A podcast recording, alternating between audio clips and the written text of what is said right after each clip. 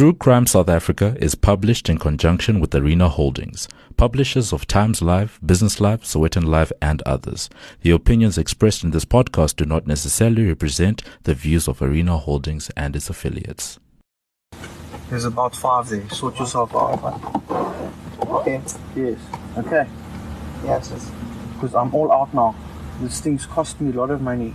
The family's also looking at me. So that, Yes. Okay. That is the voice of Christopher Panayiotou. He's talking to a man who worked for him.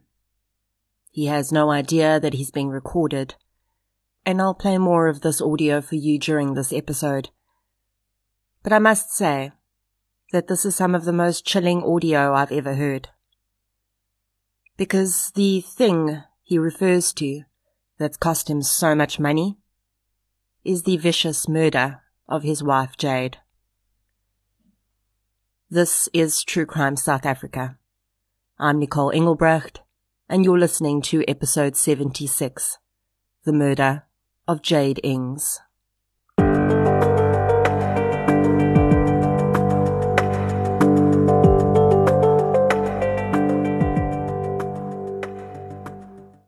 This episode is sponsored by true crime channel CBS Justice, where season two of Killer Cases premieres from Monday, the 21st of March.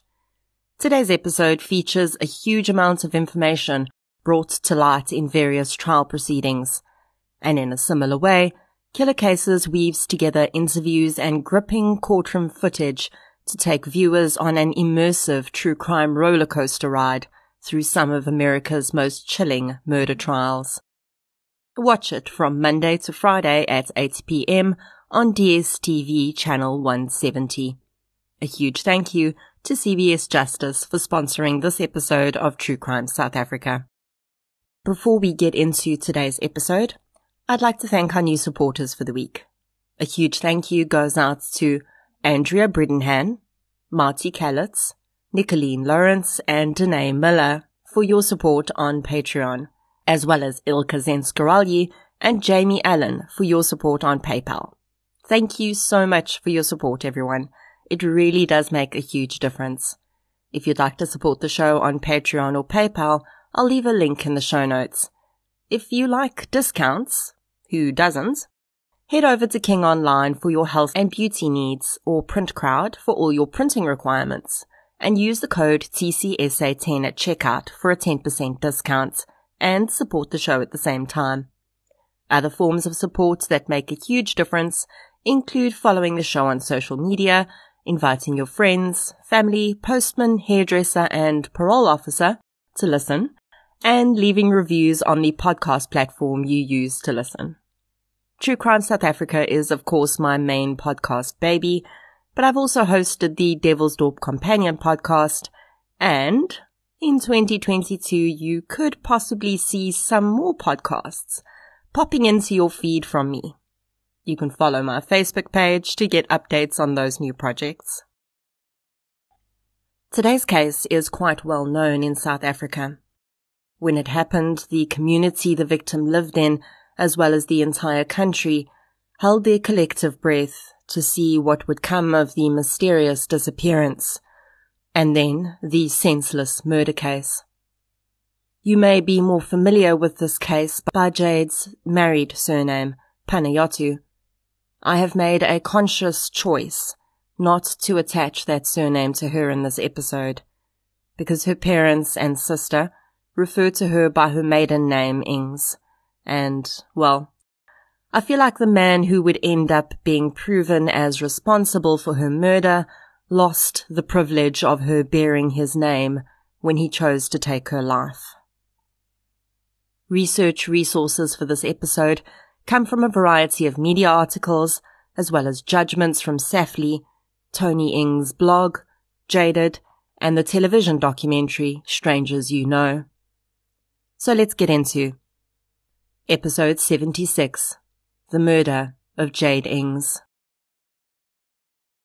The following episode may contain sensitive material, including descriptions of violence, sexual assault, or graphic descriptions of injuries to victims. If you feel you may be triggered by such material, please consider this before accessing our content. To access trauma counseling or services, please see the helpline information on our show notes.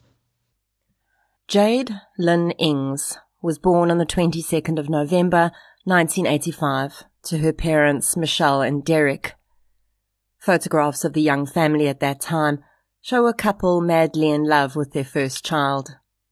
Michelle Ings would later say that while Jade did the normal naughty stuff you'd expect from a toddler, she was really a very good child. A few years later, the Ings added another daughter to their family when Jade's sister Toni was born. When Toni speaks about her childhood with her sister, there's no doubt that they had a strong bond. She talks about how they would play with the neighborhood kids, spending their days in their Uitenhage home, sometimes arguing, as all siblings do, but for the most part, she says, she looked up to her beautiful and kind big sister.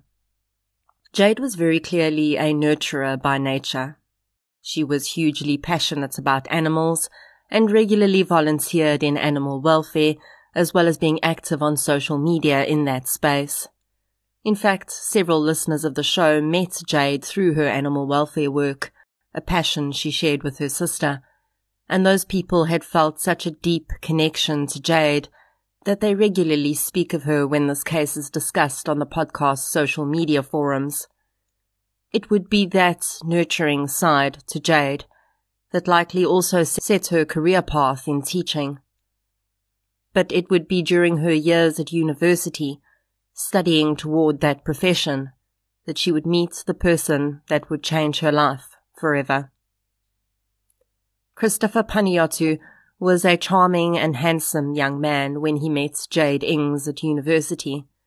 He came from a Greek family who was very well known in the PE community, mostly for his father Costa's various businesses. Costa Panayiotou had been born in Greece but moved to South Africa with his parents when he was 15, where he met his wife Fanula. They would go on to have Chris, as well as two daughters, and build a good life for themselves in the Eastern Cape. Cherise Swanepoel, who grew up with the Ings sisters and was a very close friend and colleague of Jade's, recalled how when Jade and Chris started dating at university, people told Jade how lucky she was to have a man like Chris in her life. Chris was seemingly always accommodating, and as Toni would later say, he would always make a plan for whatever someone needed. Chris and Jade made a striking couple, and their relationship would continue after they'd both graduated with their respective university degrees. Jade went into teaching, and it was there that she really started to blossom. Colleagues recall her as one of the most hard-working people they'd ever met.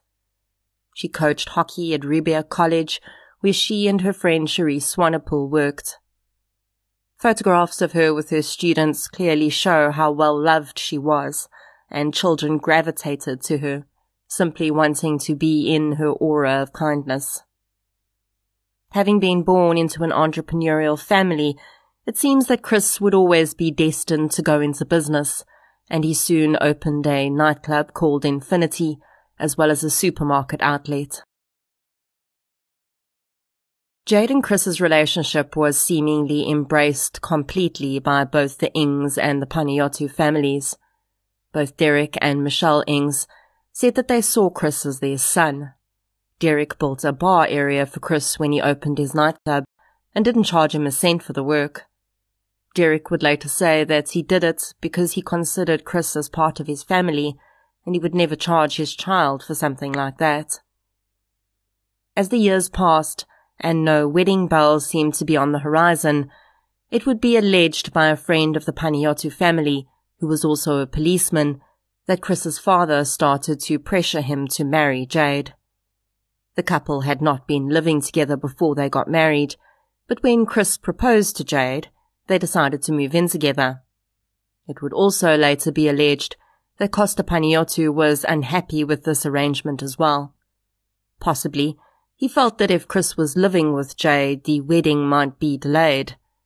But there was a lot going on behind the scenes that would only be revealed later.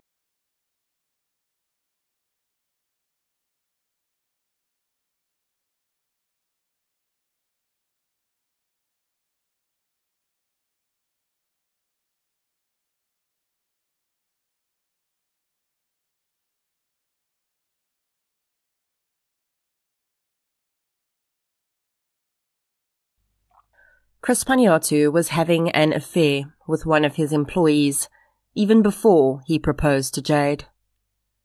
It is unknown exactly when, date-wise, Costa discovered the affair, but there was talk at the supermarket that the father and son co-owned that Chris and a female employee, Chanel Coutts, were being very affectionate toward each other, and their relationship did not seem to be a professional one.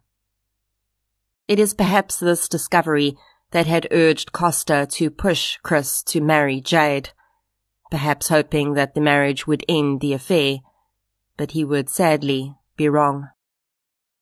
During later court testimony, a friend of Coutts would relay her experiences of Chris and Coutts' relationship, both before and after Jade and Chris's marriage. Clarishka Cap had been aware of the relationship between Coutts and Chris for some time.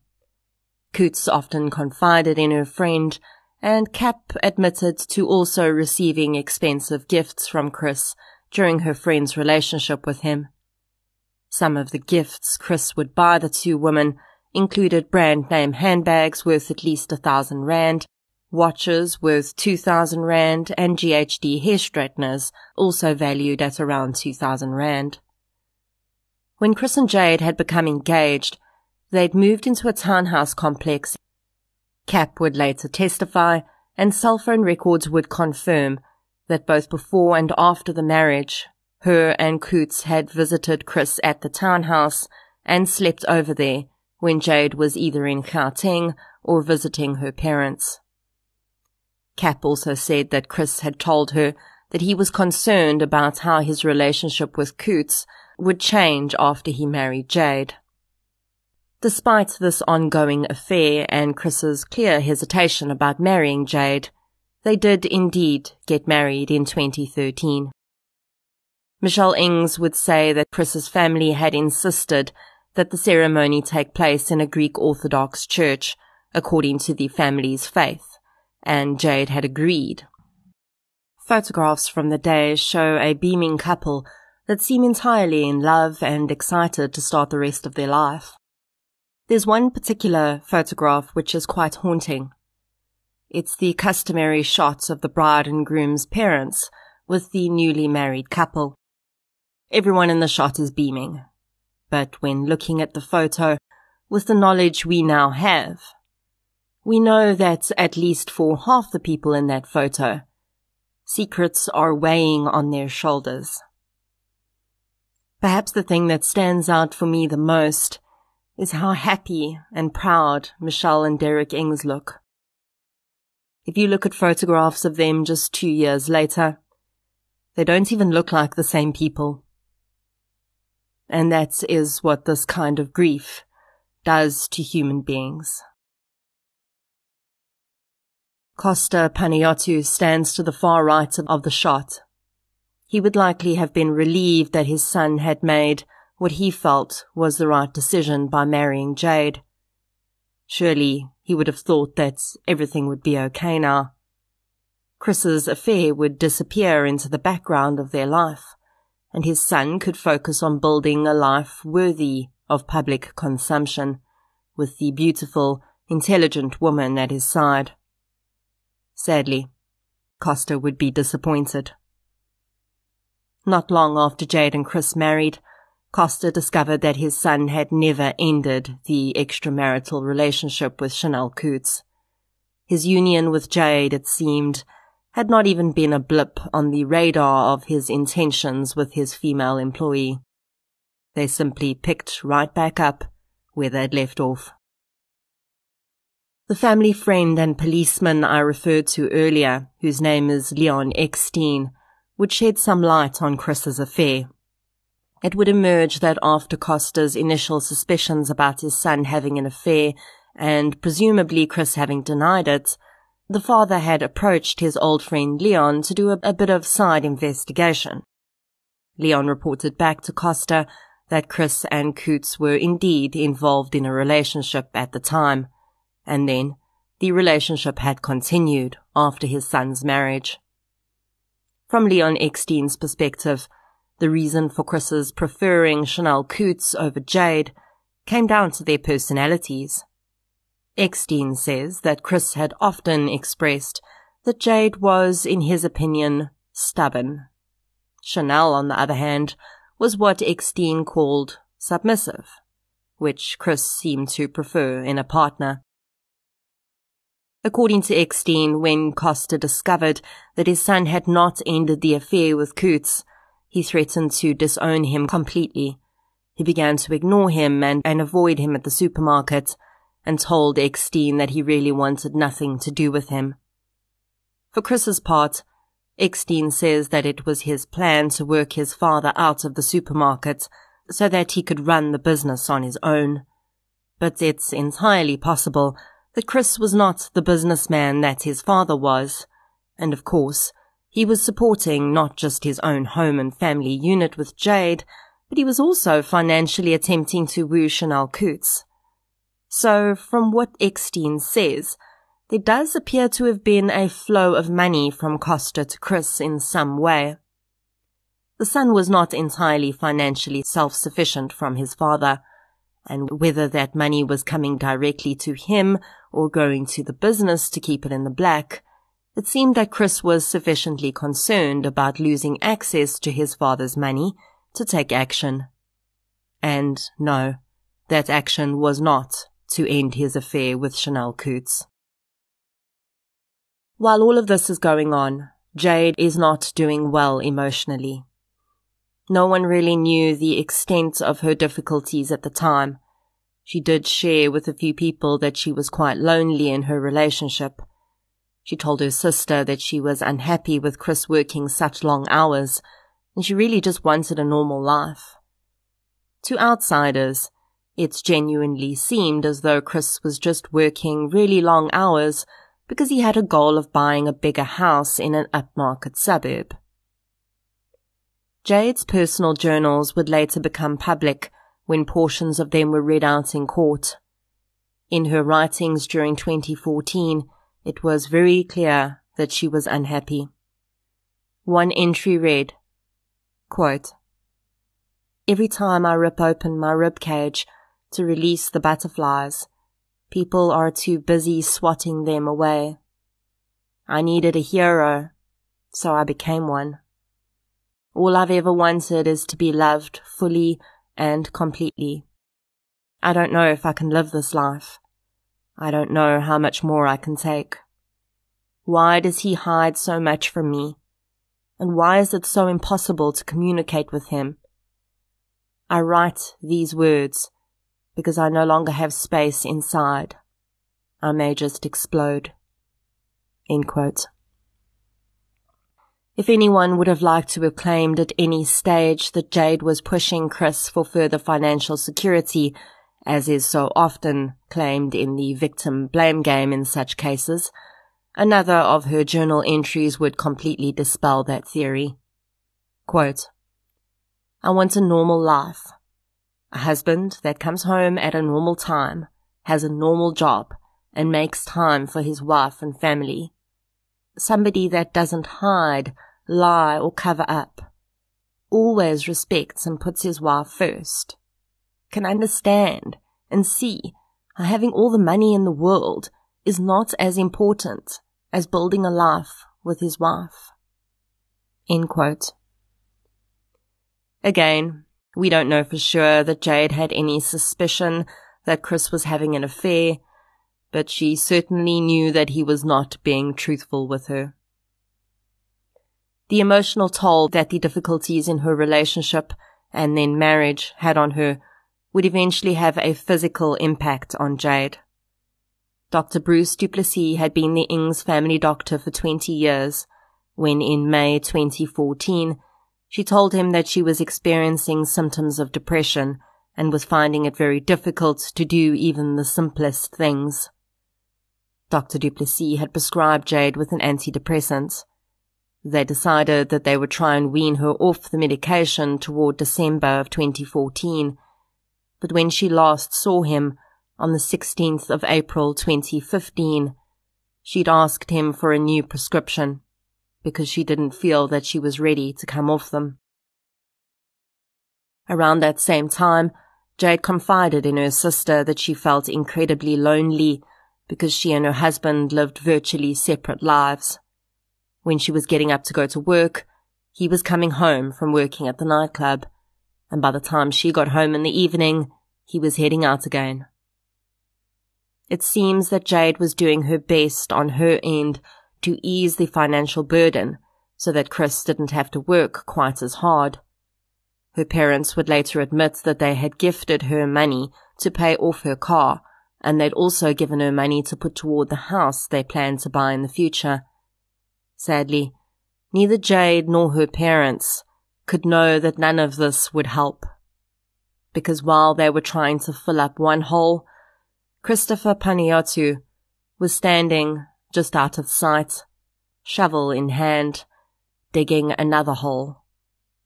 One that soon they would all fall into. The school at which Jade and her friend Cherise worked was about 30 minutes drive from where they lived. As a result, rather than wasting petrol and wear and tear on both their vehicles every day, the friends carpooled together. One week, Cherise would drive, and the next it would be Jade's turn. In the week of the 21st of April 2015, it was Cherise's turn to drive. Jade would usually meet her outside her complex gate at their normal meeting time just past 6 a.m. each day. On the morning of the 21st of April 2015, Cherise needed to fill up with petrol before collecting Jade. So at 6.20 a.m., she texted her friend to say that she was stopping to fill up with petrol. It was drizzling slightly that morning, so she followed up with a text telling Jade to stay inside and she'd let her know when she was there. Jade texted back to say she would wait in her normal spot outside the front gate. The drizzle didn't bother her. Less than five minutes later, Cherise sent another message to say she was on her way. That message was never read. At 6.33, Cherise Swanepoel pulls up in front of the Stellan Glen townhouse complex. She glances around, but doesn't see her friend anywhere. She sends a message to say that she's there, and it's not read. Then she tries to phone Jade, and Jade does not answer. After a few minutes of confused looking around the front of the townhouse complex, Cherise phones Chris. She knows he'll be home sleeping after his night shift at the club. He sounds confused as to why she's calling, but he lets Cherise in. Together they search the townhouse and find that all of the items Jade would have taken with her to the gate are missing. Her handbag, laptop, and phone are not there. Around 7 a.m. that morning, Michelle and Derek Ings would get the first inkling that something had gone wrong with their oldest child when Chris called to ask if they'd heard from Jade. They hadn't, and the strange story of her disappearance from the townhouse complex gates was relayed. Toni Ings was home that morning and she recalled hearing her mother talking to Chris and coming to the realization that her sister was missing. Very quickly, both women had gotten dressed, collected Derek from work, and headed out to the Stellan Glen complex.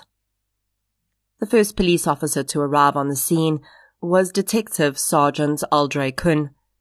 He was asked to attend the scene of an adult female who disappeared while waiting for her lift outside her complex. When he arrived, he found the Ings family, Cherise, and Chris Panayiotou searching around the complex. At this point, things start to escalate quite quickly. Jade's family, as much as they don't want to, have to acknowledge that Jade is not where she's supposed to be. She's not answering her phone, and there is simply no trace of her anywhere she has all but disappeared into thin air. With the detective having taken the report, a case number is issued and Jade Ings is listed as a missing person. The missing person resource organization Pink Ladies is alerted and they create a poster and begin to circulate it on social media. I remember the moment I saw Jade's missing person poster. I was still working in corporate at the time, sitting in my office at my desk, drinking my coffee, and saw the poster shared by one of my friends on social media. Then the articles started to come. And something just didn't feel right. It didn't make sense. I remember telling a coworker about it and saying that I thought there had to be more to the story. It seemed an awfully big risk for a common criminal to abduct someone like Jade, who, let's face it, because of the way we consume media, would instantly become a headline. When police discovered that Jade was married into a prominent business family in the area, they considered that perhaps she'd been taken for ransom. Jade's sister Toni tells of those first initial hours after Jade's disappearance and how everyone was just running on adrenaline, searching on foot, in cars, not really knowing what they were looking for, but at the same time, desperately needing to do something. She says that Chris was on his phone most of that day. He would occasionally go to the bathroom to blow his nose, and her heart broke for him. In the episode of Strangers You Know, Detective Sergeant Kuhn reported that Chris had at one point told him that Jade's phone had been active in an area called Morningside. The policeman does not say how Chris claimed to have known this, but he had accompanied the seemingly devastated husband out to the area to search for Jade, but nothing came of it.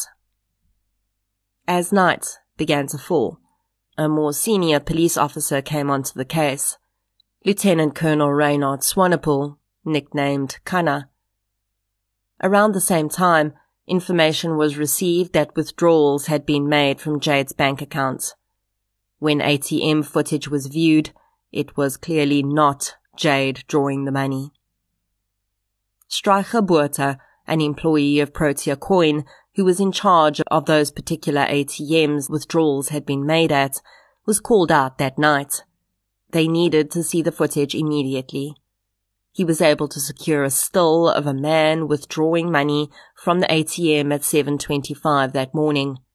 He distributed the screenshot to the police and it would find its way into the media. Unfortunately though, it would later be determined that the timings of the withdrawals given to Botha had been slightly off, and as a result, he captured an image at the wrong timestamp. The face given to police and the press was not that of anyone linked to Jade's disappearance. This was not Botha's fault, of course. He could only work on the times he was given. There was no way for him to verify that it was indeed Jade's card being used. Of course, at this point, no one knew that the picture itself was wrong. What they did know, though, was that there was very suspicious activity on her bank account. Total of three and a half thousand rand was withdrawn from Jade's bank accounts on the day she disappeared. At 7.25 a.m., an unsuccessful attempt was made to withdraw 3,000 rand. This was the first sign that it was not Jade using the card. She would have known her own bank limit. Then another two attempts were made which were declined. The person using the card then proceeded to reduce the amounts they were attempting and go to several different ATMs. The transactions on the account stopped at 12:55 p.m. that day. All of these withdrawals were made at ATMs in the KwaNobuhle area, which is an informal settlement about 11 minutes from where Jade lived. Both Jade's family and the police had to acknowledge that she had not disappeared of her own accord. Someone else was involved, and it did not look good. Shortly after the withdrawal information was received, another piece of information came through. Rachel Windvogel lived on a farm near KwaNobuhle. Around 7 a.m. that morning, she'd heard gunshots echoing in a field near her home. She heard a car drive and stop at an area where two crossroads met. She hadn't seen the car, but after she heard the gunshots, she heard it rushing in the direction of KwaNobuhle. Although her interest was piqued at the time, it wasn't until she heard about Jade's kidnapping that she reported what she'd heard through a friend who was in the police force. By the time this information filtered through to the investigating officers, it was already dark, but they still attended the scene and started a search. The area was quite dense, and a foot search, even with dogs in the pitch dark, bore no results. The search was called off around 11 p.m. that night. Jade's family spent a sleepless night together at their home, waiting for any news. Chris had been there, and then he told the group he was going to collect an employee of his, Lutando Sioni, who worked as a bouncer at his nightclub, to help search areas that Sioni might know better. He would return to the Ings house later that night, eat a meal that Michelle Ings had prepared, and sleep in the bed that Jade had slept in when she lived with her parents. As the sun rose the next morning, the Ings were already on the go. Toni and Derek, along with a huge group of friends who were all concerned about Jade, went into town to print flyers and distribute them. They needed to feel like they were doing something to help, and they figured the more people who knew about Jade, the better. Michelle Ings stayed at the house, Although she desperately wanted to be out helping, her daughter and husband convinced her that she needed to stay where she would have consistent cell signal in case someone tried to reach out. Although it seemed unlikely at this point, the hope that this was just a kidnap for ransom was still on everyone's mind. The police returned to the bush area where the gunshots had been heard the previous day. Now, by light, Foot searches were easier, but the undergrowth was still very dense, so an aircraft was dispatched to circle the area and provide an aerial view. Within just a few minutes of circling, the pilot indicated to those on the ground that he'd spotted something. Toni was handing out flyers when her phone rang. It was Chris calling. He said that the police had found Jade. Her only question to the man was whether or not her sister was okay. Christopher Panayiotou claimed he had no idea. Toni and her then boyfriend, now husband, drove out to the area. There's a photograph of Toni kneeling on the ground just outside the yellow tape with which the scene is cordoned off. And I think it's one of the most heartbreaking photographs I've ever seen. Police were not confirming anything at that point. But the area outside the tape was teeming with media and people who'd come to help with the search. Toni is clearly emotionally bereft and terrified. Her partner stands over her, his hands on her shoulders, as her hands cover her face. Although a detective has yet to arrive to speak with Toni, there is no wail of ambulance sirens. The area where she can only assume her sister has been found, by the tape surrounding it, is quiet, chillingly still. Then her phone pings with a message. It's from a local journalist. She stares at the words on the screen, trying to comprehend what they might mean. My condolences on the loss of your sister. It hits her. Jade is dead, and the media knows. Her mother does not know. What if a journalist phones her too? Back at the Ings home, Michelle is sitting with a neighbor who's been keeping her company. The neighbor is scrolling through Facebook on her phone when suddenly she lets out a sob she looks at Michelle, her face a mask of horror. Michelle Ings does not remember much after that moment. Chris is at the scene with Toni too. Chris's ex-brother-in-law would later testify that he'd arrived shortly before the news of the discovery broke. The man had been married to one of Chris's sisters. He says that he'd been helping to find Jade as much as he could since she'd disappeared, and when he arrived in KwaNobuhle that morning, he met Chris, who was accompanied by his uncle Dimitri.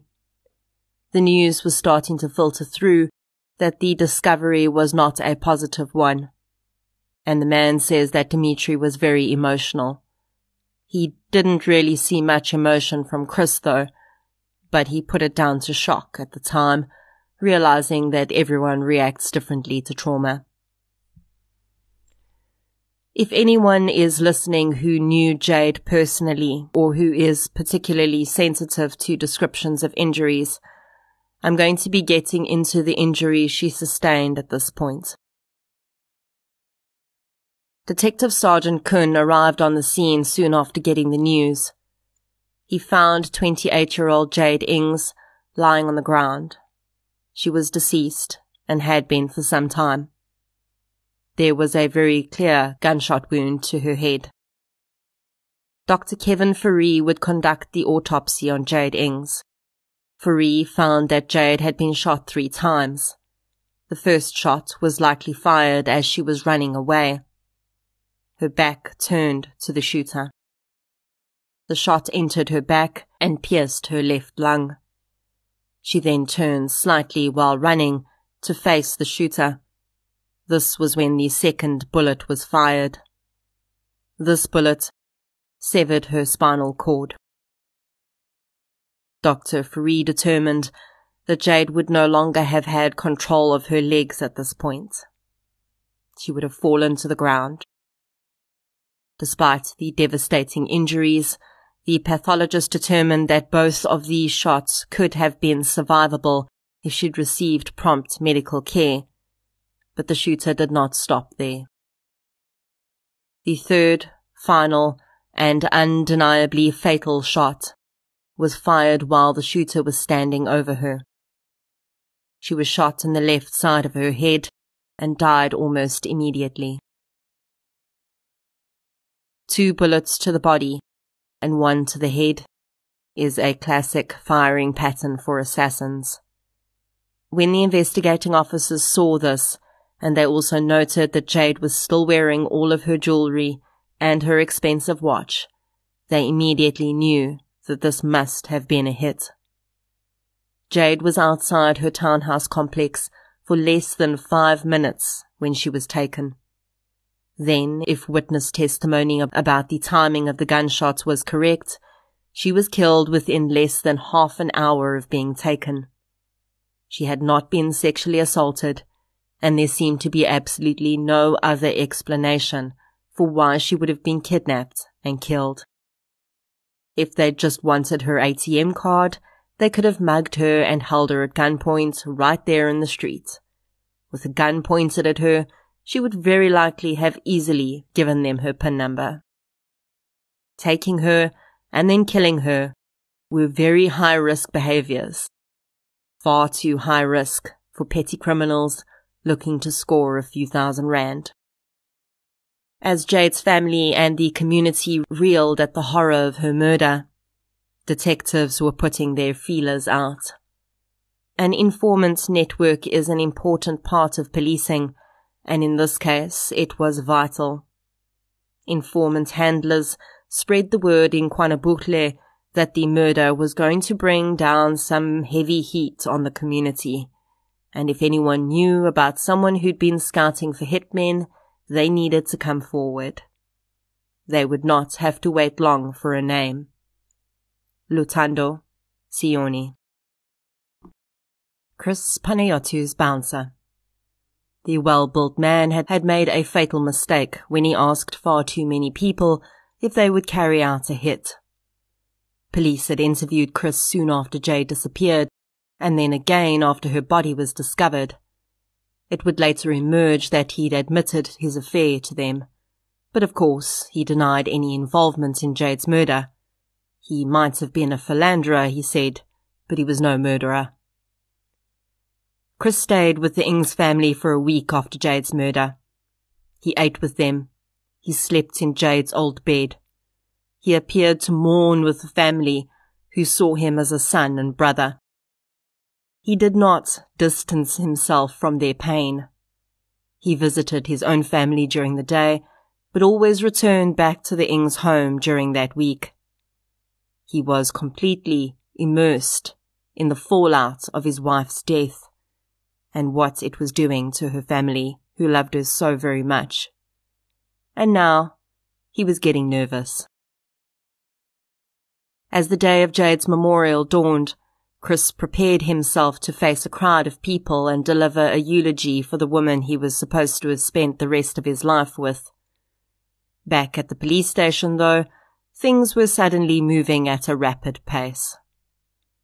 The circumstances around Lutando Sioni's arrest, confession, and agreement to work with the police would later be questioned, and I'll get into that in the trial portion of this episode. But for now, I'll present the narrative as it was initially presented. When Sioni was brought in and presented with the evidence against him, he folded. He admitted that he'd acted as a middleman between Chris Panayiotou and another man in order to arrange the murder of Jade Ings.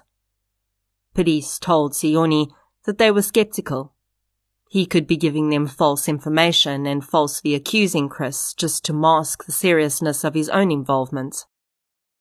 Maybe he was the one who'd ordered the murder for his own purposes, they challenged. Sioni told him that he could prove it. He would phone Chris and get him to admit it on the phone. Again, the police were unsure, but let Sioni give it a try. It was the 28th of April, Chris Panayiotou was getting ready for his wife's memorial service when his phone rang. He recognized the number and knew that he needed to nip the communication in the bud. He answers, but he's short with Sioni. He tells him that he cannot talk and he'll call him when the memorial is done. He tells Sioni not to call him again until he reaches out. Police are still unsure that if Chris was indeed involved, he's going to admit to anything on the phone. Chris is not a stupid man. Later that day, Jade's memorial service is held. The event is hugely attended and is deeply emotional. Most people that attempt to deliver their memories of Jade struggle to do so, but their sincere love and grief shine through. Then, Chris Panayiotou walks up to the microphone and delivers the most beautiful eulogy anyone has heard in a long time. Some of the words are as follows. Quote, Jade is not gone. She is everywhere. Jade resides in the wind like an elemental force. End quote. The audience was dumbstruck. Jade's friend Charisse said that she had no idea he could write so eloquently. Well, that's because he couldn't. And he didn't. Christopher Panayiotou Googled eulogies. Then he found one that a man called Charles Atkins had delivered and later posted online for his deceased wife, Jennifer. And Chris just replaced all the Jennifers with Jades. I can't even tell you how revolting I find that. Now I know many people will read poems or pieces of literature that were special to the deceased at funerals. But then they'll say, my deceased loved one loved this poem by insert author's name here. Or, I read this and I felt it was fitting, so I wanted to share it with you. But no, Chris just took the heartfelt words that another man had taken the time and effort to write for his wife and deleted her name and added in his own wife's name. When this news came to light, it certainly did not look good for Chris. But the most damning evidence would come the day after Jade's memorial service. On the 29th of April, Lutando Sioni spoke with Chris and told him what he seemingly wanted to hear. Sioni told Chris that he wanted to get out of town, to get away from the heat, and he needed to meet Chris to get some money so that he could flee. Chris agreed and arranged a meeting at a local garage. Police rigged Sioni's car with a hidden camera and the sting was set. The audio from that meeting is available on YouTube, and I've cleaned up the recording as much as possible, and I'll play it for you now. In the recording, Chris is sitting in the front, and Sioni is in the back. I don't know how they managed to arrange that because it was Sioni's vehicle, but it was fortunate because as you'll hear, Chris's audio, which is the most important here, is far clearer than Sioni's. I've, been, I've, been, I've been living like a rat now. Why? I don't know. Like Babala called me and then he told me like police were there at my house. Yeah. Yeah. So every, like everything now is changing now. Every, But why the police after you? That's why I don't know. I think there's an informer somewhere somehow. You know. Did, did these guys flip? Which one? Your So, friend? Yeah, Caesar. Did they tell anything? No, even them they are in a, on a run. Oh, is it? Yeah. Because I told them and they, must not be here. You know? That's why they are on run. Where they going to? I don't know. They didn't tell me. Because I, I even changed my SIM card. Must. Yeah, but you need to change it again now. Yeah. After, You need to stop them. Yeah. After this, after this, I'm gonna stop. Like you, you I'm gonna call you in a, in a number. Huh? This one. eh? What? I'm gonna call you in a new number. No, you're not. You just miscall me. Okay, let's call you. Don't phone me or SMS me. So what's going on was I don't know, bro. eh, this thing. I didn't see that it's gonna be like this. Yeah. How much is this? Plus minus five. How much is Five, five. So where are you going to now? I'm gonna I'm going back to Children's Day. I'm worried about my family, you know just because this thing I didn't know that it's gonna be like this. I, I thought it's gonna be easy? Yes, but why, why did they say to you when they fetched you the other day? They fetched me and then they asked me questions. Huh? What did they ask you? Fucking questions. Huh? Fucking questions. Tell me. Nothing serious, boys. Did they ask you if you were involved? Yeah, it's sort of something like that. So what did you say? Yeah, uh, no, I, I lost I lost their way there. Those are stupid ones. So where did they take you to? Oh, wait, they, we, we we went to what you call this? There, the station. Yeah. Um, they they they wrote my statement. So like they were asking, and then in my mind, then Mm. it came like you, you told me must we gonna be investigated. Yes. Yeah, so I was ready for that. Yeah, but I was not ready. So why are you running away? Now they keep coming to my house. Did you take your phone anywhere? No, your, the other phone. I destroyed. Did you? Yeah, you told me to destroy it. Then I destroyed it. Yes. Yeah, And the SIM card and everything. everything. I'm not using. Did you throw it away? Yes, I'm not using Vodafone now. See, Okay. I'm using this phone. So they didn't ask anything about me no, or if I'm involved with anything. yeah, but uh, I haven't. They asked me. Eh? Haven't they asked you? yet? Yes, they asked me, but now, but now you've been phoning me all day and they're tracing my phone, don't they? So uh, the thing is, uh, who, who could I call? Because I have no one to call. I don't know, have- okay, but now you must destroy it. And I, I have to tell them you phoned me, otherwise they're gonna think I'm involved. Yeah. So you need to destroy that phone now, the phone oh. and the and the SIM card, my boy, both. Yeah, don't trust me now.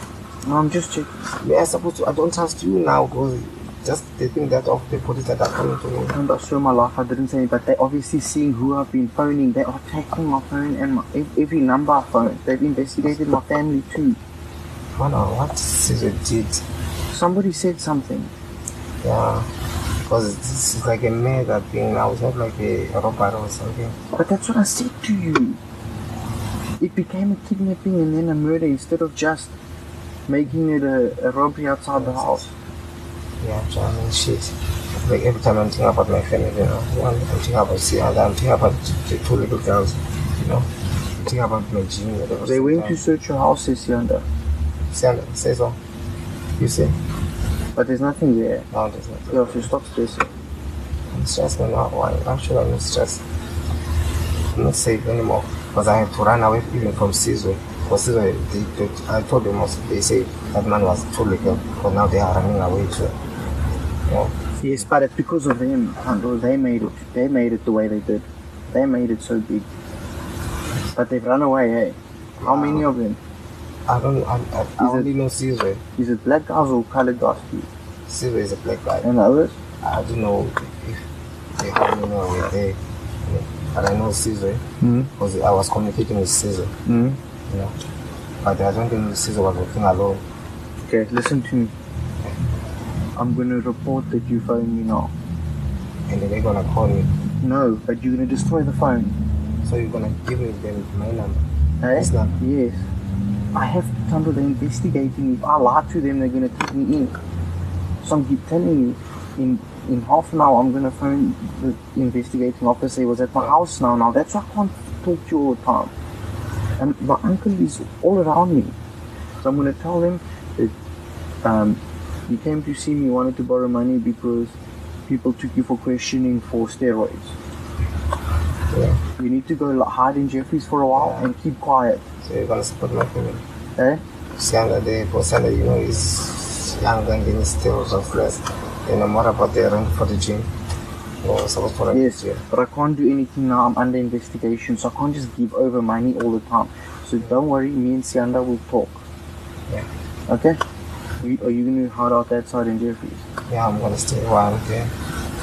Because I guess I'm safe side. So I'm going to say you going. You, you must destroy your phone now, ne? Yeah, And the SIM card, and I'm going to say you told me you're going to East London. it's fine. So you stay gonna go to Islam. Yes. Okay. Okay.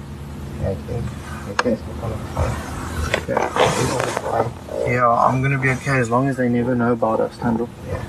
I never ever. I only ever helped you with the gym. I never did anything with you.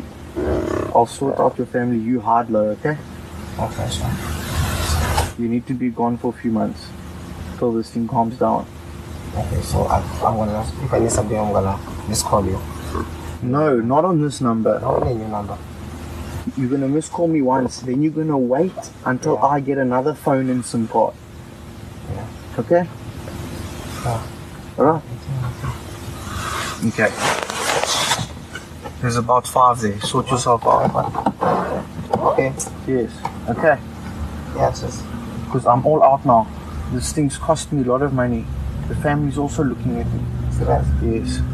Yeah. Okay. this thing is not like it's not a little thing.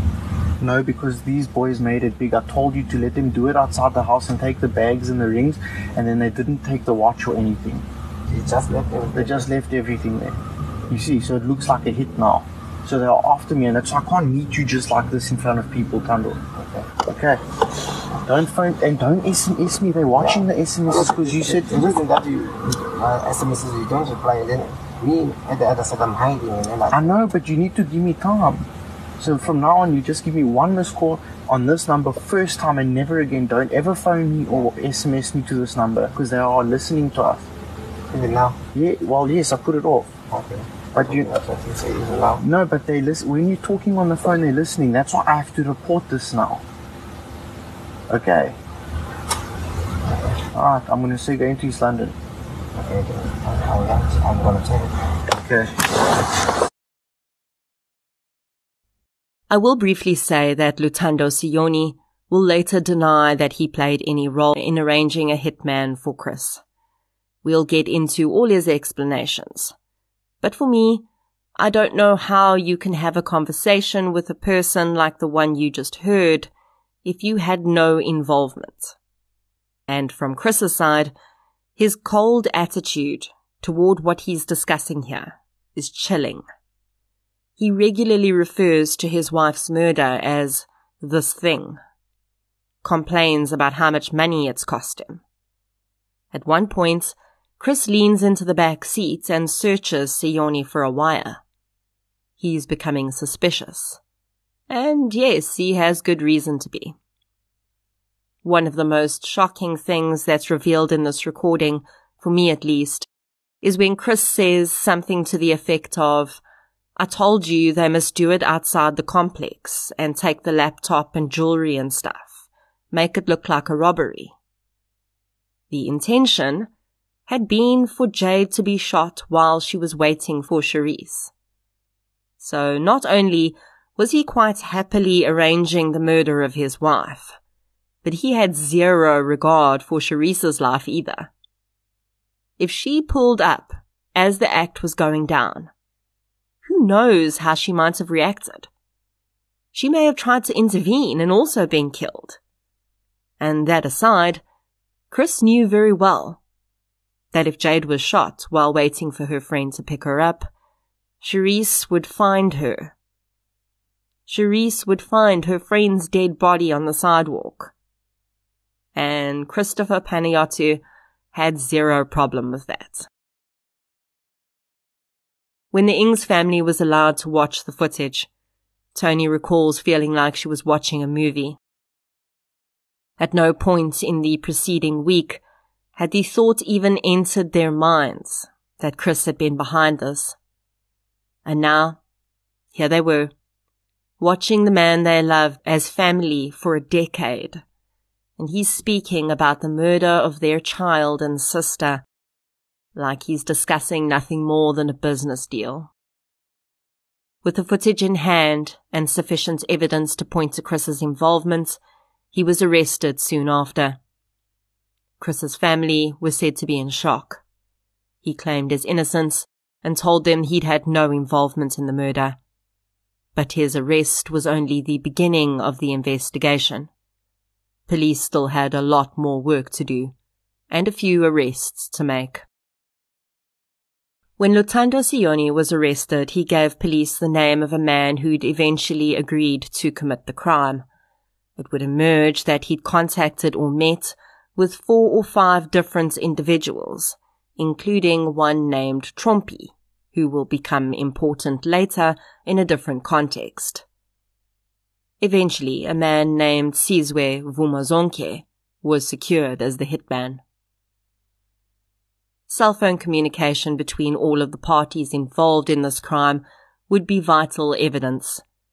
Panayiotou only ever communicated with Sioni. Sioni, in turn, after a deal was struck, only communicated with Vumazonke. And Vumazonke would build his own team, which his records would show he'd been in contact with. 31-year-old Sizwe Vumazonke was a career criminal at the time of Jade's murder, he was out on bail for an armed robbery he was alleged to have committed in December 2013. Before that, in 2011, he'd been convicted of theft and possession of a stolen firearm and ammunition. He was sentenced to five years in prison, but served two and a half. Initially, police were given information by Sioni that Vumazonke had fled to Cape Town after the murder. This information was not entirely untrue, but when news filtered through the grapevine that the police were after him, Vumazonke had allegedly left the Western Cape and returned to the Eastern Cape. It was there, on the 3rd of May 2015, that Sizwe Vumazonke was tracked down and arrested. Jade's family was struggling to come to terms with the fact that her husband may have been involved in her murder. Her mother, Michelle, felt great guilt that she'd taken care of Chris during that period after the murder. Toni felt like she should have paid more attention to Jade's concerns about her relationship. The community around the Ings provided great support. People started wearing Justice for Jade shirts and putting bumper stickers on their cars. As one friend of the family would say, though, when Jade was initially abducted, there was this sense of terror from the community that a woman could not even safely wait for her lift to work. But when Chris was arrested, there was a palpable sense of relief among the community. It seemed people almost felt like, well, at least this one was not random. But really, as this friend of the family explains, there was no reason for relief. If anything, the reality was even more terrifying. Police understood that although the video footage would present good evidence against Chris, they would need to present a strong case against the others in order to convict. At this point, Sioni was pegged to be a Section 204 witness. This means that despite being involved in the crime, he'd agreed to testify for the state in exchange for immunity from prosecution for his own role. This deal with Section 204 witnesses is only sealed after their testimony in a trial. If and when they testify in the manner which they agreed to initially, then the deal is finalized. If, however, they change their version or refuse to testify, they are considered hostile witnesses, and the Section 204 determination is revoked. As previously mentioned, cell phone evidence would become vital to tying the various role players together in this crime. Using Vumazonke's cell records, police were able to identify two other individuals involved in the crime. Sitemba Nemembe and Zolani Sibeko had been recruited by Vumazonke to help him commit the murder. Cell records showed that there was never any communication between Panayiotou or Sioni and these two people. All communications came from Vumazonke. As the spider web began to sketch itself out, more details came to light that pointed to how the crime may have been carried out. Zulfa Soknara was working at Zem's car hire on the 9th of March 2015 when an individual entered her place of work asking to hire a vehicle. That individual would later be identified as Vumazonke. The man had hired a Toyota Etios from her, presenting an ID document as well as a bank statement for proof of address, and paid three and a half thousand rand in cash. When police interviewed Soknara, she showed them the vehicle which had since been returned and indicated that the vehicle was fitted with a tracking system. By some stroke of luck, this tracking system would prove to be extremely sophisticated and link Vumazonke to many of the pertinent locations in this case. Police seized the vehicle and conducted a forensic examination on it. Despite its having been cleaned, police were able to find blood in the boots of the car. Although it was never confirmed that this blood was Jade's, I think there is quite a high probability that it was. We know that Jade was shot in the field and left there. So this means that she'd been injured in some way, perhaps punched to silence her, and then she'd been put into the boot of the Etios. For Cherise Swanepoel, this tracking device evidence, as well as Vumazonke and his team's cell records, would reveal a terrifying truth about what had been happening in the days before Jade's murder. Vumazonke had been in possession of this vehicle for a full month and a half before Jade's murder. And in that time, he and his team had been scouting and preparing. Lawrence Stoger of CarTrack, to whom the vehicle tracking device belonged, would be responsible for analyzing the data. He found that in the days before the crime, the Etios had been in front of both Jade's home and Cherise Swanepoel's home. On many occasions during that time, cell and tracking records for the men matched perfectly with those of Jade and Cherise, meaning that they were following the women. I cannot even imagine how chilling it, it must have been for Cherise to know that she was being watched and followed by these people. She would later say that she'd had absolutely no inkling that she was being followed. It would also be revealed that the school at which Jade worked had also been identified as a possible place where she could be killed. Tracking and cell phone records put Vumazonke and his team at the school on several occasions. So these men, in which I include Chris, were quite prepared to execute a beloved teacher in front of her students. The tracking information from the day of the crime was very illuminating. In the early hours of the 21st of April, the Etios had been in front of Jade's complex, and then in front of Cherise's home. On that day, the car circled the Stellan Glen townhouse complex several times before, at 6.26 a.m., it rapidly increased its speed toward the entrance of the complex. The car briefly stood still before accelerating away again. It then drove around for a few minutes before next flagging in a remote area near KwaNobuhle. These actions and locations perfectly line up with Cherise's timing reports of that morning. It was in those few minutes between her getting the last reply from Jade when at 6.26 the Etios had likely pulled up to the complex, the occupants had alighted, and Jade was abducted. Of course, this information only put the car in these locations. It didn't prove who was in the car. And for that, police would have to rely on cell phone data. Police were able to show that Vumazonke's cell phone had travelled with the Etios on the morning of the murder. He had collected one of his team members, Nemembe, and Nemembe's cell showed that he stayed with the vehicle and Vumazonke's cell throughout the events of that day. The other accused, Sibeko, had only been collected later in the day after the crime had been committed. The car was returned to the car hire company on the 23rd of April. What is really interesting about this case to me is the amount of investigative work that was done after the arrest of the, at that time, alleged perpetrators. I think sometimes we think that once someone is arrested, the trial will start almost immediately. And yes, perpetrators do have the right to a speedy trial.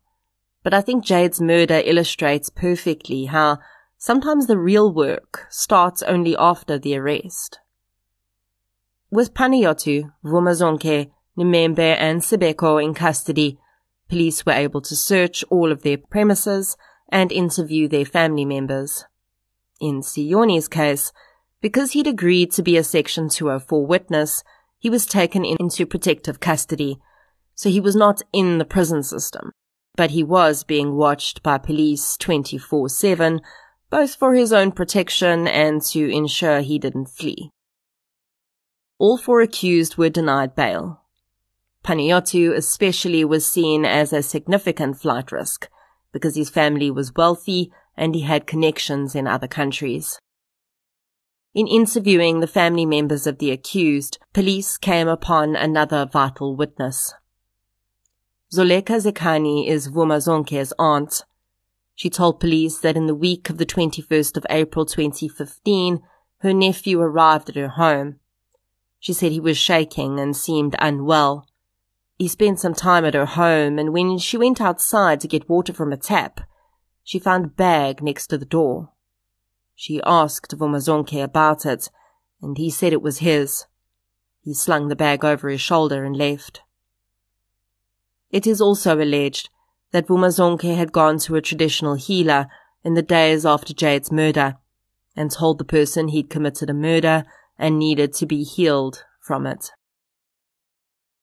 Unfortunately, none of this evidence would be admitted in court, and in the end it would not be necessary in one of the many strange twists in this case that make me at least wonder exactly how much cleanup was going on.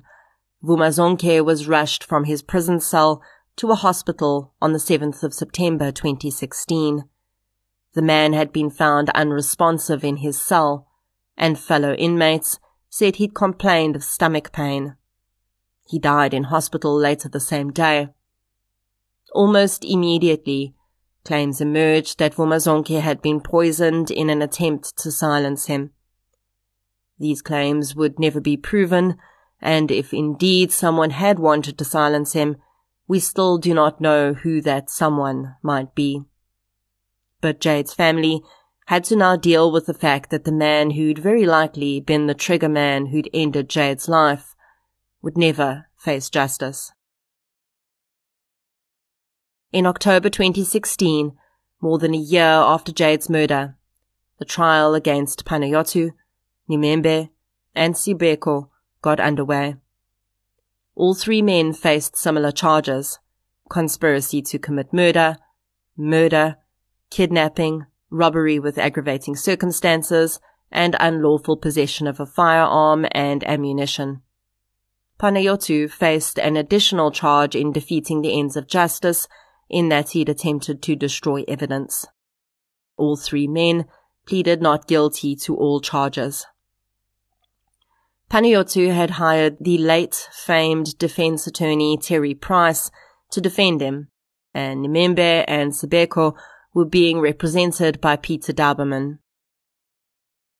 One of the most important pieces of evidence against Panayiotou was always going to be that video footage.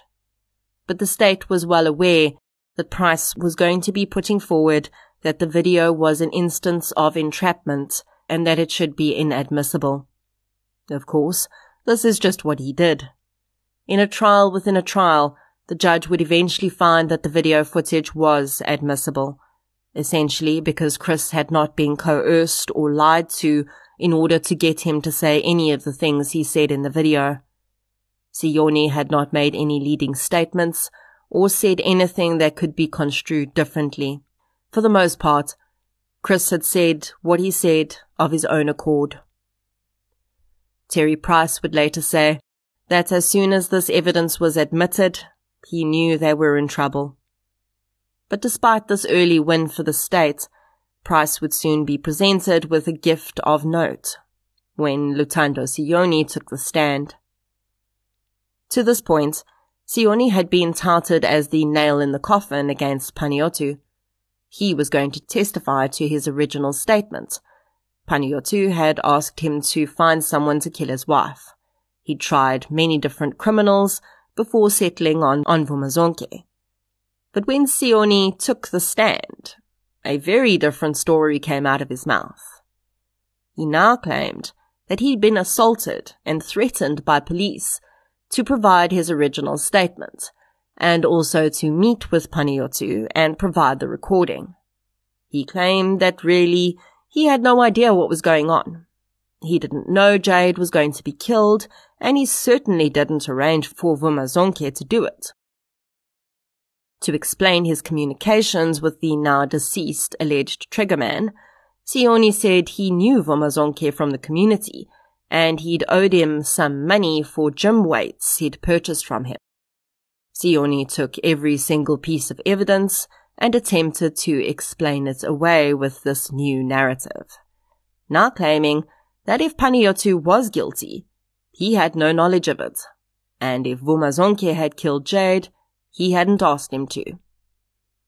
State prosecutor Marius Stander immediately made an application to have Sioni declared a hostile witness and strip him of his Section 204 status. And it was not just Sioni who changed their story. His girlfriend, Babalwa Breakfast, also took the stand and completely recanted what she had originally said. In her initial statements, she told police that she knew Panayiotou had asked Sioni to find someone to kill Jade. She said that her boyfriend had told her in April that he'd found someone to commit the murder, and that man's name was Sizwe. She initially also told police that after Jade's murder, Sioni had arrived at her home with a bag of cash. He told her that there was 80,000 rand in the bag, and that she should count out the money and split it into 30,000 Rand and 50,000 Rand. When Babalwa took the stand, though, she denied any knowledge of this. She was immediately charged with perjury and taken into custody. And it's at this point that we need to talk about the money, which would be a big part of the testimony in court. The state had to prove that Panayiotou had indeed intended and delivered on paying for the murder of his wife.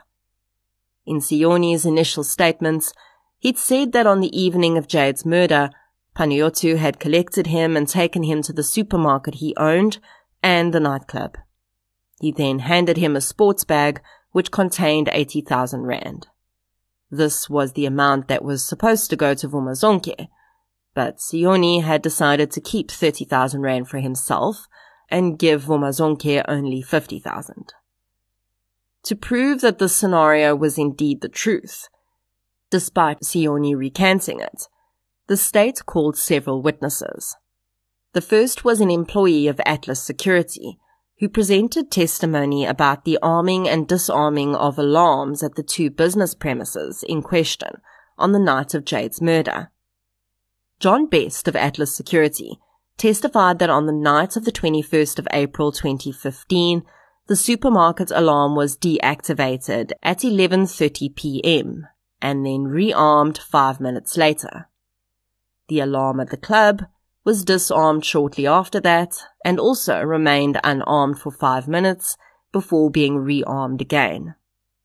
Now, this would not be particularly damning because Panayiotou was not the only person with access to those premises.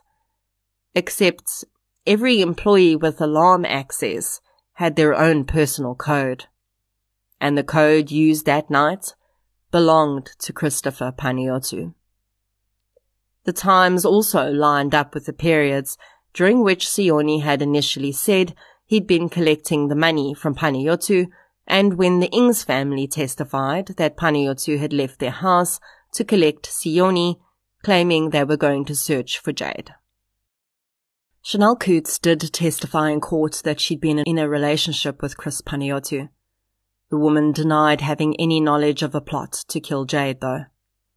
It emerged during her testimony that Panayiotou had paid 17,000 rand toward a vehicle loan she had. Coutts claimed that this had not been a gift, but rather her annual bonus, and that Chris had paid it directly to her car finance company. The books for the supermarket, though, showed no bonus paid to Coutts, and really, even if this had been the arrangement, she should have paid tax on that bonus. Perhaps the most concerning piece of evidence to be revealed during Coutts's cross-examination was about that name I asked you to remember earlier. Remember Trompy?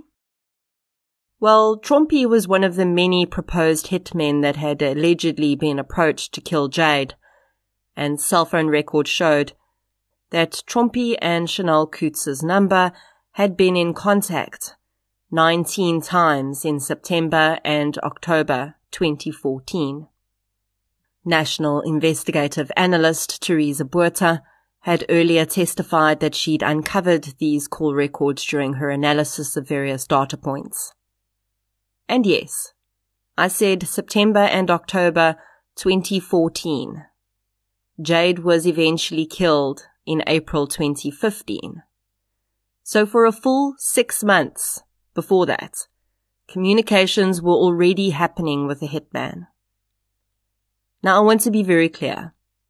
There is no evidence that Coutts was involved in the planning of Jade's murder, and the fact that there were communications on her phone actually does not mean much.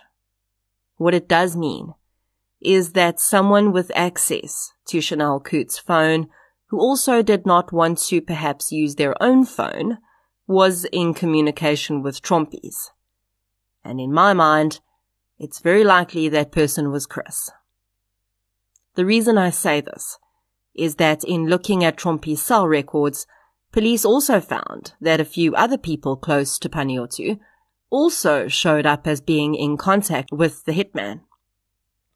These were all people who Chris was very close to and spent time with. People who wouldn't think twice. If Chris said, Hey, my phone battery's dying. Do you mind if I use your phone real quick? And to be honest with you, I would not put this past Chris Panayiotou. The evidence so far has shown that he was cold and calculating. He showed zero concern for the well-being of anyone but himself. So it would really be nothing to him to involve his girlfriend and family members inadvertently in a plot to kill his wife. I don't think there was a huge network of people involved in trying to have Jade murdered. It was Chris. Just Chris, using people the way Chris used people. All of the evidence I've indicated so far was also presented in the trial. The tracking evidence, the ATM withdrawals, the cell data. Although in South Africa we do not need to prove motive, the state was presenting that Chris had wanted Jay dead for two reasons. He wanted his relationship with the more submissive Coutts to continue, and financially, he could not afford to A, continue supporting two lifestyles, and B, lose his father's financial input into his businesses. To support this, former business partner of Panayiotou was called to testify. Kevin McLaughlin testified that he'd been involved in a business plan with Panayiotou in which they planned to set up a string of sports bars and betting businesses across the Eastern Cape. The pair were quite far into this plan, but Panayiotou was struggling to get the money together. He needed 750,000 rand to complete the deal. And around the time that we now know Costa was withdrawing support from his son, Panayiotou told McLaughlin that he was going to have to put the plan on hold. When the evidence of Jade's emotional turmoil was presented in court, a picture began to emerge of a couple in conflict. Jade desperately trying to cling to her marriage and make things work, but not understanding that she didn't have all the information to do so. Chris on the other side, coming to the realization that something had to give, but deciding that he was going to deal with the situation in a way that suited him and no one else. A lot has been made of the fact that Chris was allegedly influenced by his parents' ideals. It has been claimed that he felt he could not divorce Jade because his parents were against divorce. But I think that this is simplistic. Sure, the Panayiotous would not have been happy with him divorcing her, but it's not like that would have destroyed his relationship with them. After all, one of Chris's sisters had divorced her husband. Really, I think that Chris did not see divorce as an option because he knew that he would have to make financial settlement with Jade. And perhaps also because he didn't want his affair to become public. He didn't want his perfect little image tarnished by an ugly divorce. In 2017, the trial eventually tapered down after the defense lawyers had done their best to combat the mountain of evidence. In handing down his judgment, Judge Dayalin Chetty was scathing of Chris Panayiotou's actions, saying that he had approached the murder of his wife as nothing more than another business deal. He found Panayiotou guilty of murder, but not guilty on the remaining counts.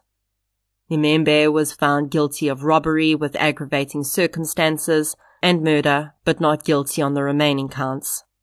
Sibeko was found guilty of conspiracy to murder and not guilty on the remaining counts. As part of the lead up to sentencing, Jade's sister Toni read out a victim impact statement to the court. When she started speaking and noticed that Chris was not looking at her, she called him out, saying, the least you can do is look at me. Chris didn't though. He continued to stare straight ahead, expressionless as she spoke. This is a portion of Toni's statement. Quote, a year ago, when I decided I was going to request the opportunity to address the accused in court, the letter I had in mind was very different to the one I'll be reading here today. I thought I would stand here pointing at the three of you, laughing as I tell you all you've lost. But that would be an absolute lie. So I stand here today with a broken heart, a damaged life, and immense anger. You have all won. In fact, you won this selfish game the day you agreed to murder Jade.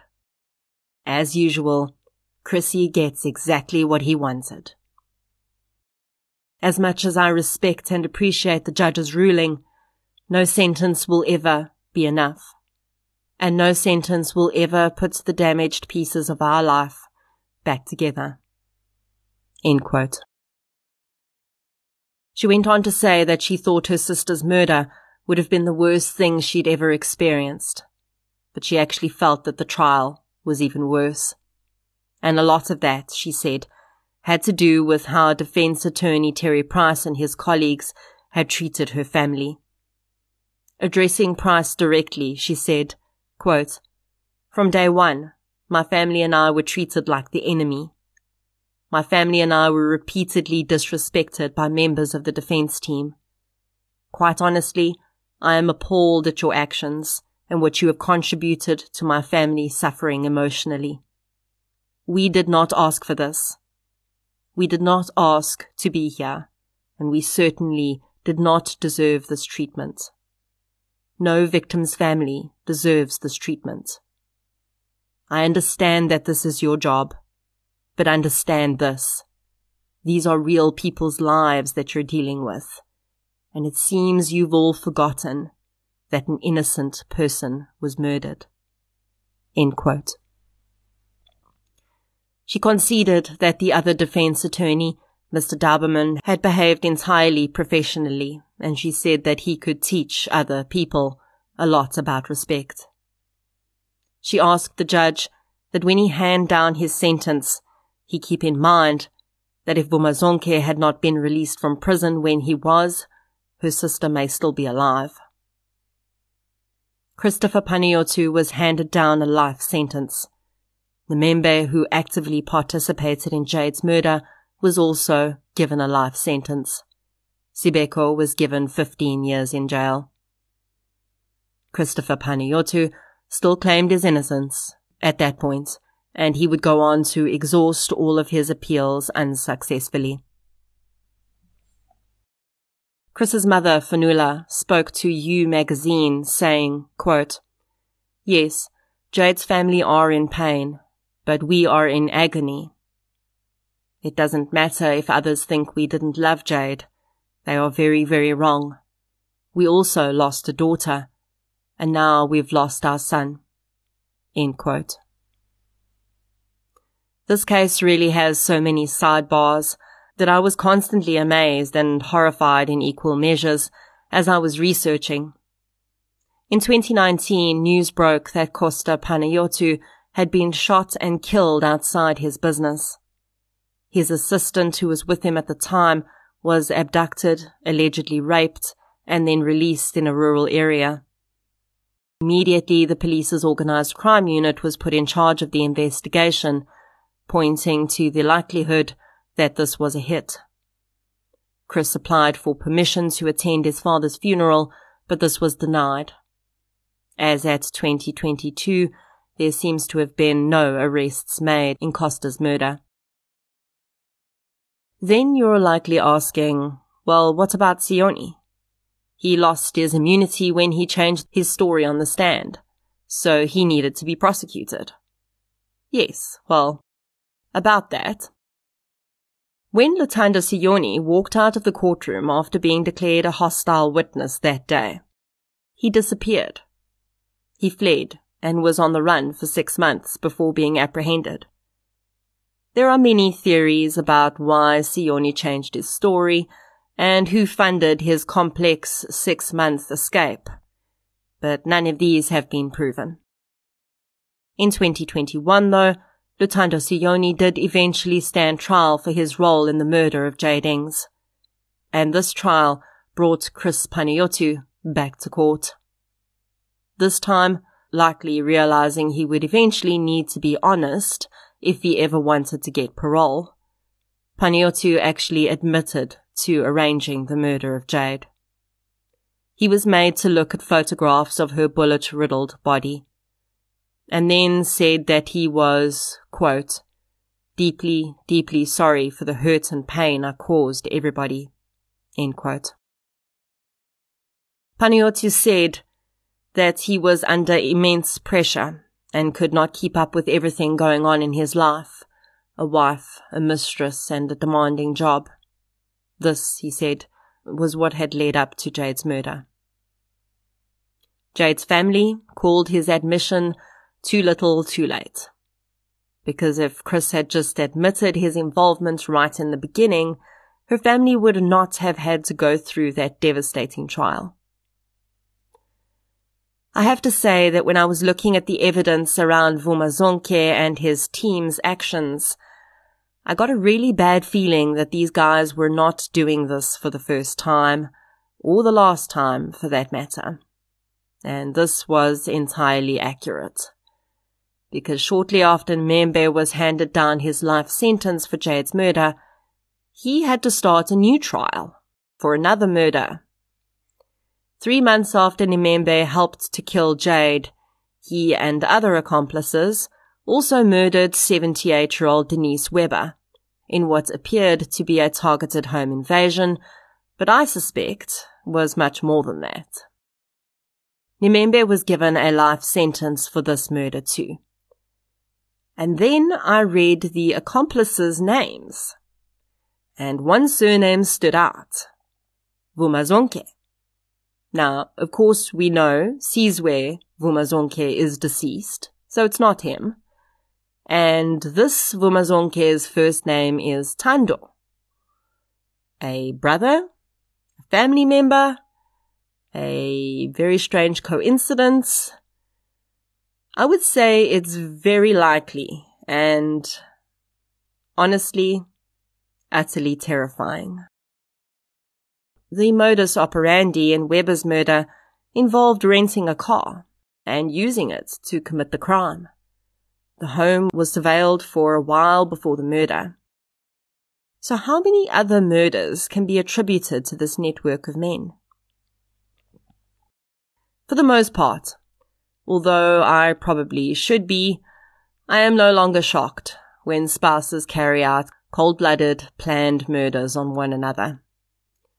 As much as we would like to believe that we know another person, no matter how long you've been with them, you only ever know what they choose to share with you. Jade knew that Chris was hiding something, but not in her worst nightmares could she have guessed what was really going on behind the nice guy facade. Jade's murder devastated many people. For many, their lives will never be the same again. Jade's sister Toni says she often feels guilty for being alive. She started a blog she calls Jaded, on which she shares memories of her sister. And while I could come up with my own summation to end this episode about who Jade was and why her death was such an utter tragedy, I don't think that anyone could possibly express it better than her own sister. So it is with Toni Ings Bridget's words that I will end this episode and pay tribute to Jade. You can read the full text on her blog by Googling Jaded. She was an amazing sister. Yes, we bumped heads a lot and had silly arguments when we were growing up, but that doesn't change the fact that she was an amazing sister. I always looked up to her.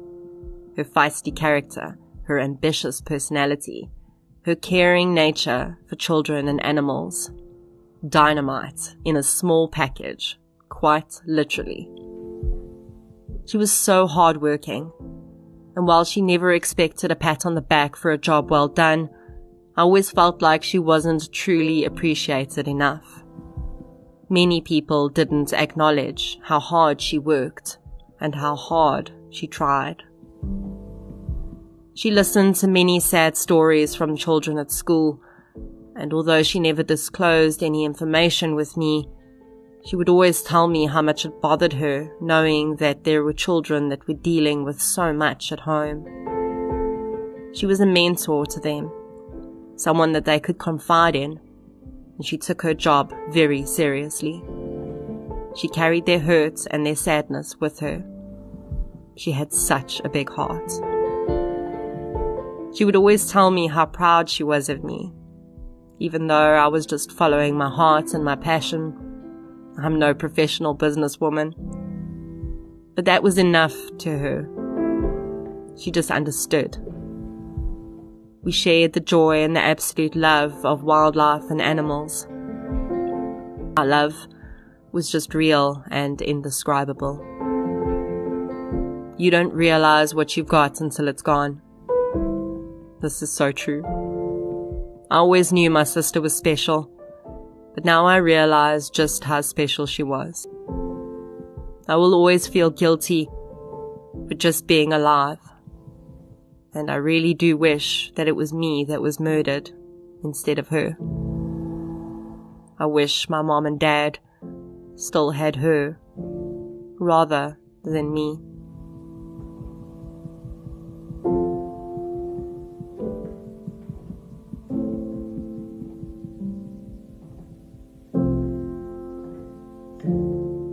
Thank you for listening to episode 76, The Murder of Jade Ings. If you enjoyed this episode, please be sure to subscribe to the show on the platform you're using to listen. You can also follow the show on social media. We're on Facebook, Twitter, and Instagram. I'll be back next week with another episode. Until then, thank you for your support, and I'll chat to you soon.